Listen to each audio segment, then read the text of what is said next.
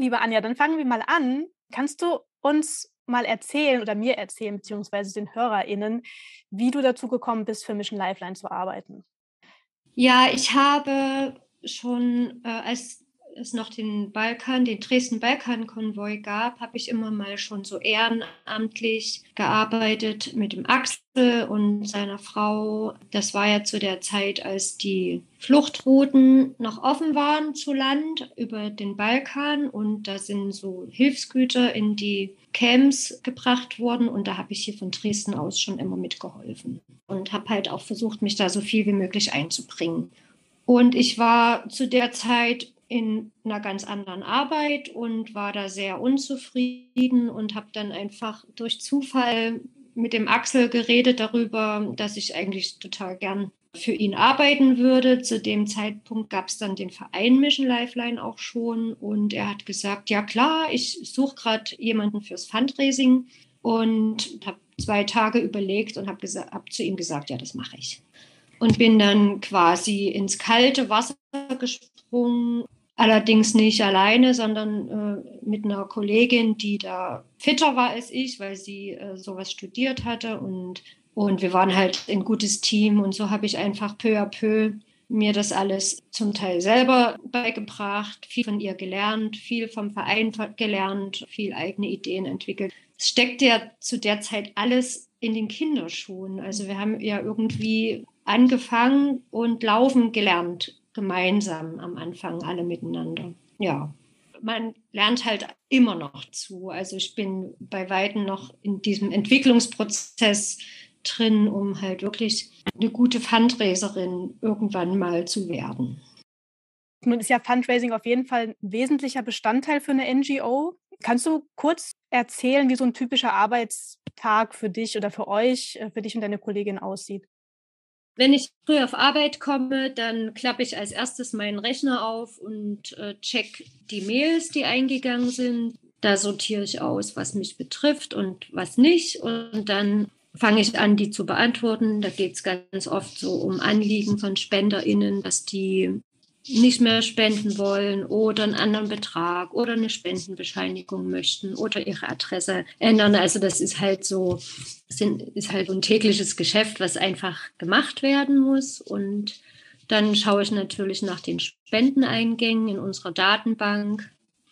Damit habe ich eigentlich schon erstmal so ein bisschen zu tun. Und das Wichtigste ist halt dann, zu gucken, äh, da bin ich immer in Austausch mit meiner Kollegin, was steht denn auf der Agenda, woran arbeiten wir gerade. Wir haben immer laufende Projekte, also es sind zurzeit zum Beispiel viele Anfragen von Zeitungen oder Magazinen, die Beileger von uns mit in ihre Zeitschriften oder Magazine legen wollen oder eine große Anzeige von uns. Und da müssen wir uns halt mit unserem Grafiker in Verbindung setzen und vorher schon so ein bisschen wissen, was könnte das sein, so zugeschnitten ne, auf das Thema. Oder gibt es Veranstaltungen, wo wir mit vorbereiten müssen oder wo wir präsent sein müssen? Das sind so eher kleinere Sachen. Dann äh, arbeiten wir viel an Newslettern, überlegen, was soll im nächsten Newsletter stehen. Unsere Hauptaufgabe ist eigentlich, irgendwie an Geld zu kommen und wir leben ja nahezu ausschließlich von Spenden und das ist halt ziemlich schwierig, weil man muss sich immer wieder neu erfinden, man muss immer wieder neue Wege gehen und immer wieder kreativ sein, dass die Leute einfach auch das Gefühl haben, ja, dass die machen so eine gute und wichtige Arbeit und die sprechen mich so gut an mit dem, was sie mir gerade präsentieren, denen gebe ich ein bisschen Geld. Wenn viele Fundraising hören, dann hört sich das so ein bisschen an, also dann denken viele, okay, man geht halt irgendwie hin und fragt nach Geld, Punkt. Aber es gehört ja viel, viel mehr dazu. Ihr kreiert ja, ja auch ganz viele Inhalte dann da dadurch, über, auf die über verschiedene Wege dann zu den Menschen kommen, entweder per Post oder genau. per Mail. Und auch was ich persönlich glaube, was sehr wichtig ist, und vielleicht kannst du dazu noch ein bisschen was sagen, ist ja auch diese Vertrauenssache, also dass man Vertrauen rüberbringt. Das ist eine Organisation, der ich vertraue, wo ich genau weiß, mit meinem Geld wird was Gutes gemacht. Findest du das auch, dass das so, so eine Kernkompetenz auch ist, die ihr so ein bisschen mitbringen müsst? Vertrauen rüberbringen? Vertrauen ist das Allerwichtigste, weil es soll ja eine Beziehung aufgebaut werden und die basiert einfach auf Vertrauen. Also die Menschen, die für uns spenden, die sollen natürlich schon vertrauen, dass wir ihr Geld in ihrem Sinne verwenden. Und deshalb berichten wir sehr viel über unsere Arbeit. Wir zeigen immer sehr genau, äh, wofür wir die Spendengelder verwenden. Wir sind halt den Menschen, die uns spenden, einfach verpflichtet, transparent unsere Arbeit zu zeigen. Das muss ich einfach von selbst verstehen. Ja, auf jeden Fall. Ich will noch mal ganz kurz zu dem Stichwort Motivation auch zurückkommen. Du hast am Anfang schon ein bisschen davon erzählt, dass du vorher was ganz anderes gemacht hast und dass du, bevor du mit dem Job als Fundraiserin angefangen hattest, ähm, auch schon mit Mission Lifeline beziehungsweise mit Axel in Kontakt standest. Was ist denn so deine Hauptmotivation für diese Organisation zu arbeiten? Ich weiß gar nicht so genau, ob das so eine richtige Hauptmotivation ist. Also im Prinzip ist es so eine, so eine innere Grundeinstellung und hat was mit meinen Werten, mit meiner Weltanschauung zu tun. Ich möchte einfach, dass es gerecht zugeht auf der Welt und ich finde, dass benachteiligte Menschen einfach Unterstützung brauchen. Und in dem Gebiet, in dem ich jetzt arbeite, ist es einfach total krass, dass äh, Menschen auf der Flucht irgendwie so chancenlos sind und so im Stich gelassen werden und dass unser reiches Europa sich so gar nicht von einer solidarischen und humanen Seite zeigt, sondern eben im Gegenteil alles dafür getan wird, dass die Menschen eben nicht zu uns kommen.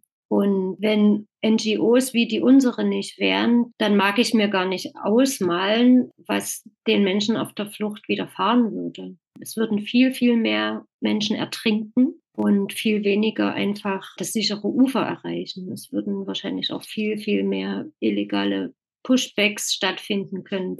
Das ist halt die eine Sache. Und auf der anderen Seite finde ich es halt total wichtig, und das machen wir ja auch, innerhalb Deutschlands oder Europas auf politischer Ebene zu kämpfen, dass sich was ändert. Einfach immer wieder dieses Sensibilisieren und Klarmachen von Missständen. Wir haben ja auch eine große Ortsgruppe und es gibt deutschlandweit die Seebrücken, die viele Initiativen haben. Es gibt dieses Bündnis der sicheren Häfen, wo Dresden ganz lange gebraucht hat, um sich dem anzuschließen. Und das sind einfach ganz, ganz wichtige Zeichen in der Öffentlichkeit, um der Bevölkerung eben auch immer wieder zu zeigen, die Umstände haben sich für die Menschen nicht gebessert, in keinster Weise, auch wenn das oft so erzählt wird. Aber dem ist nicht so. Das Sterben auf dem Mittelmeer ist ungebrochen. Es wird nur nicht mehr davon berichtet. Und wir haben ja auch noch weitere Projekte. Auf Lesbos hatten wir das Projekt in diesem schrecklichen Lager da. In Moria wollten wir Menschen dort evakuieren. Wir versuchen, Ortskräfte aus Afghanistan rauszuholen. Wir haben ganz viel gearbeitet und machen es auch immer noch jetzt während des Ukraine-Krieges flüchtende Menschen sind immer in einer hilflosen Lage. Wenn die keine Unterstützung kriegen, dann verringert sich ihre Chance auf ein sicheres Leben einfach nochmal ganz drastisch. Wenn du nach Motivation fragst, dann ist es, finde ich, so schwer äh, in Worte zu fassen, weil ich finde es einfach eine Selbstverständlichkeit. Also dass dort, wo Hilfe nötig ist, einfach Hilfe geleistet wird. Und wir machen es halt jetzt nun auf dem Gebiet hauptsächlich in der Flüchtlingshilfe. Ne? Ja, noch ganz viele andere Möglichkeiten, sich zu engagieren, aber man kann ja auch nie alles machen. Für mich gehört auch halt der Kampf hier in Dresden eben gegen rechte Strukturen dazu. Kann man gar nicht alles so wirklich voneinander trennen. Und irgendwann denkt man vielleicht auch gar nicht mehr darüber nach, warum man das macht, sondern es ist halt auch meine tägliche Arbeit. Ne? Aber es gibt halt immer wieder so Momente, wo es eben nochmal so sehr bewusst wird. Zum Beispiel, wenn wir wieder eine Rettung hatten mit unserem Schiff. Und das dann wieder so, so ein Moment, wo man denkt, ja, oh, das ist so gut und wir müssen unbedingt weitermachen. Sind das dann solche ja, schönen, bezie schöne beziehungsweise auch bestätigende mhm. Momente, wo man dann eben merkt, dass man Einfluss hat, dass man was verändern kann, auch wenn es vielleicht nur im kleinen Rahmen ist. Ja, auf jeden Fall. Also Gutes tun macht glücklich. Ne? Mhm. Davon davon zehrt man und dann weint man auch mal und man freut sich. Das trägt einen auch so durch die schweren Zeiten, weil die gibt's ja auch, wo man gegen Mauern rennt, wo man scheitert oder wo man Dinge nicht umsetzen kann, die man gerne möchte. Aber wir bleiben halt immer dran. Wir verfolgen unser Ziel kontinuierlich. Wir geben nicht auf.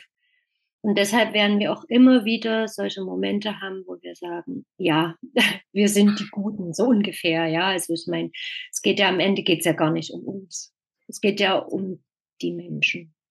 Anja, ich finde, du hast das so schön jetzt gesagt und hast mir damit eigentlich schon alle weiteren Fragen ja, beantwortet. Also man merkt, dass du da ähm, eine Position gefunden hast, die dich dann auch zufriedenstellt. Du hattest ganz am Anfang ähm, das vielleicht noch mal am Ende gesagt. Du hast von dir selber gesagt, du machst es ja jetzt nur vier Jahre. Du weißt natürlich noch nicht alles, aber du bist auf dem Weg, eine gute Fundraiserin zu werden. Also was möchtest du für dich persönlich dann noch erreichen?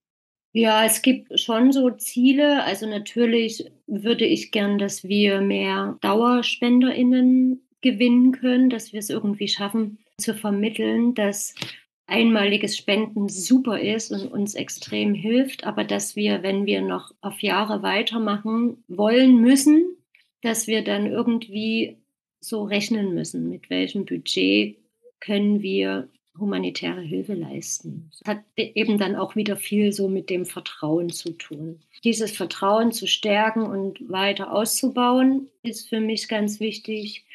Ich selber möchte gern mich irgendwie souveräner in sozialen Netz Netzen bewegen können und dort mehr die Möglichkeiten ausschöpfen, die das bietet. Und ach, das äh, sind tausend Sachen, wo ich manchmal auch noch so unzufrieden bin mit mir, jetzt halt auf die schnell einen guten Text zu schreiben oder eine tolle neue Idee zu haben. Aber das sehe ich gar nicht äh, als Manko, sondern so als Herausforderung für die nächste Zeit, weil ich denke, uns wird es noch weiter geben. Es ist einfach für mich so ein Geschenk, in diesen Arbeitsbereich mich einzuarbeiten. Auch, und ich habe so viele Entwicklungsmöglichkeiten. Ich bin eigentlich irgendwie nie zu Ende mit Lernen. Und Lernen ist für mich sowieso eine, eine ganz tolle Sache. Und das ist auch das, was mir halt auch so viel Spaß macht mit meiner Arbeit. Das ist auf jeden Fall ein toller Job, der auch unheimlich viel Freiraum bietet. Und das gibt es in vielen Jobs so nicht. Ja, das klingt wunderbar. Das klingt wirklich nach einer schönen Arbeitsumgebung und nach einer sehr sinnvollen Arbeit. Anja, ich danke dir herzlich für das Gespräch. Das war total schön.